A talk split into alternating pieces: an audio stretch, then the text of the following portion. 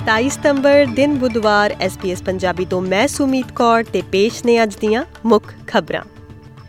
ਜਸਿੰਟਾ Allan Victoria ਦੀ 49ਵੀਂ premier ਚੁਣੀ ਗਈ ਹੈ।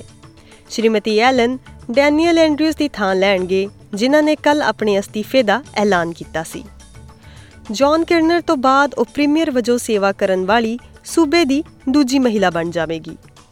ਲੇਬਰ ਸੰਸਦ ਮੈਂਬਰਾਂ ਦੀ ਅੱਜ ਪਹਿਲਾਂ ਇੱਕ ਕਾਕਸ ਮੀਟਿੰਗ ਹੋਈ, ਜਿੱਥੇ ਸ਼੍ਰੀਮਤੀ ਐਲਨ ਨੂੰ ਸਰਬਸੰਮਤੀ ਦੇ ਨਾਲ ਚੁਣਿਆ ਗਿਆ, ਪਰ ਜਸਿੰਟਾ ਦੇ ਚੁਣਾਵ ਨੂੰ ਪਬਲਿਕ ਟਰਾਂਸਪੋਰਟ ਮੰਤਰੀ ਬੈਨ ਕੈਰੋਲ ਦੀ ਚੁਣੌਤੀ ਦਾ ਸਾਹਮਣਾ ਕਰਨਾ ਪਿਆ। ਬੈਂਡੀਗੋ ਈਸਟ ਤੋਂ ਐਮਪੀ ਜਸਿੰਟਾ ਵਿਕਟੋਰੀਆ ਦੀ ਦੂਜੀ ਮਹਿਲਾ ਪ੍ਰੀਮੀਅਰ ਹੋਵੇਗੀ ਅਤੇ ਲਗਭਗ 100 ਸਾਲਾਂ ਵਿੱਚ ਖੇਤਰੀ ਵਿਕਟੋਰੀਆ ਤੋਂ ਉਹ ਪਹਿਲੀ ਲੇਬਰ ਪ੍ਰੀਮੀਅਰ ਹੋਵੇਗੀ।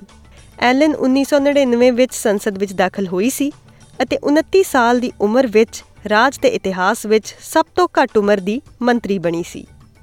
ਦੱਸ ਦਈਏ ਕਿ ਲਗਭਗ 9 ਸਾਲ ਅਹੁਦੇ ਤੇ ਰਹਿਣ ਤੋਂ ਬਾਅਦ ਵਿਕਟੋਰੀਆ ਦੇ ਪ੍ਰੀਮੀਅਰ ਡੈਨੀਅਲ ਐਂਡਰਿਊਜ਼ ਨੇ ਕੱਲ ਅਚਨਚੇਤ ਅਹੁਦੇ ਤੋਂ ਅਸਤੀਫਾ ਦੇਣ ਦਾ ਐਲਾਨ ਕੀਤਾ ਸੀ। ਸ਼੍ਰੀ ਐਂਡਰਿਊਜ਼ ਨੇ ਅੱਜ ਬੁੱਧਵਾਰ ਸ਼ਾਮ 5 ਵਜੇ ਅਧਿਕਾਰਤ ਤੌਰ ਤੇ ਦਫ਼ਤਰ ਛੱਡ ਦਿੱਤਾ ਹੈ।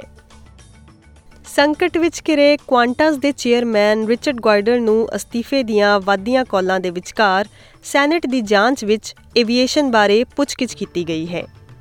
ਕੁਆਂਟਸ 에ਅਰਲਾਈਨ ਕਤਰ 에ਅਰਵੇਜ਼ ਨੂੰ ਆਸਟ੍ਰੇਲੀਆ ਵਿੱਚ ਵਾਧੂ ਰੂਟ ਸ਼ੁਰੂ ਕਰਨ ਤੋਂ ਰੋਕਣ ਦੇ ਸਰਕਾਰੀ ਫੈਸਲੇ ਵਿੱਚ 에ਅਰਵੇਜ਼ ਸੰਬੰਧੀ ਵਿਰੋਧੀ ਵਿਵਹਾਰ ਅਤੇ ਰੂਟਾਂ ਉਤੇ ਰੋਕ ਵਿੱਚ ਕੁਆਂਟਸ ਦੀ ਭੂਮਿਕਾ ਬਾਰੇ ਸਵਾਲਾਂ ਦਾ ਸਾਹਮਣਾ ਕਰ ਰਹੀ ਹੈ।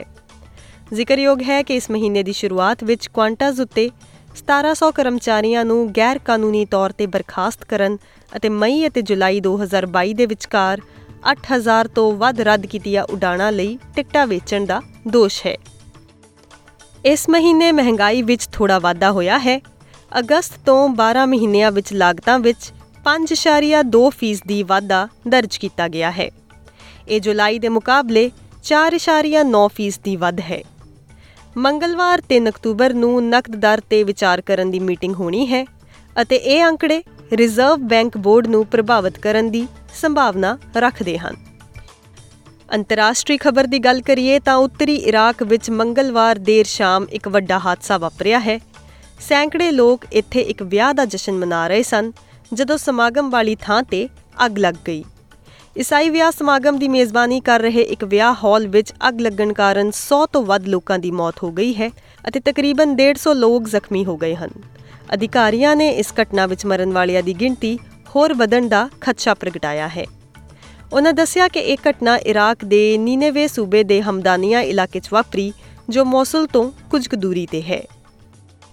ਭਾਰਤ ਦੀ ਖਬਰਸਾਰ ਦੀ ਗੱਲ ਕਰੀਏ ਤਾਂ ਅੱਤਵਾਦੀਆਂ, ਗੈਂਗਸਟਰ ਤੇ ਡਰੱਗ ਨੈਟਵਰਕ ਤੇ ਸ਼ਿਕੰਜਾ ਕਸਣ ਦੇ ਲਈ ਐਨਆਈਏ ਨੈਸ਼ਨਲ ਇਨਵੈਸਟੀਗੇਸ਼ਨ ਏਜੰਸੀ ਵੱਲੋਂ ਛਾਪੇਮਾਰੀ ਕੀਤੀ ਜਾ ਰਹੀ ਹੈ। ਮਿਲੀ ਜਾਣਕਾਰੀ ਮੁਤਾਬਕ ਐਨਆਈਏ 6 ਸੂਬਿਆਂ 'ਚ 50 ਥਾਵਾਂ ਤੇ ਛਾਪੇਮਾਰੀ ਕਰ ਰਹੀ ਹੈ। ਦੱਸ ਦਈਏ ਕਿ ਇਨਵੈਸਟੀਗੇਸ਼ਨ ਏਜੰਸੀ ਪੰਜਾਬ, ਹਰਿਆਣਾ ਅਤੇ ਰਾਜਸਥਾਨ ਸਨੇ ਕਈ ਸੂਬਿਆਂ 'ਚ ਛਾਪੇਮਾਰੀ ਕਰ ਰਹੀ ਹੈ। ਐਸਪੀਐਸ ਪੰਜਾਬੀ ਤੋਂ ਮੈਂ ਸੁਮੀਤ ਕੌਰ ਤੇ ਇਹ ਸਨ ਅੱਜ ਦੀਆਂ ਖਾਸ-ਖਾਸ ਖਬਰਾਂ।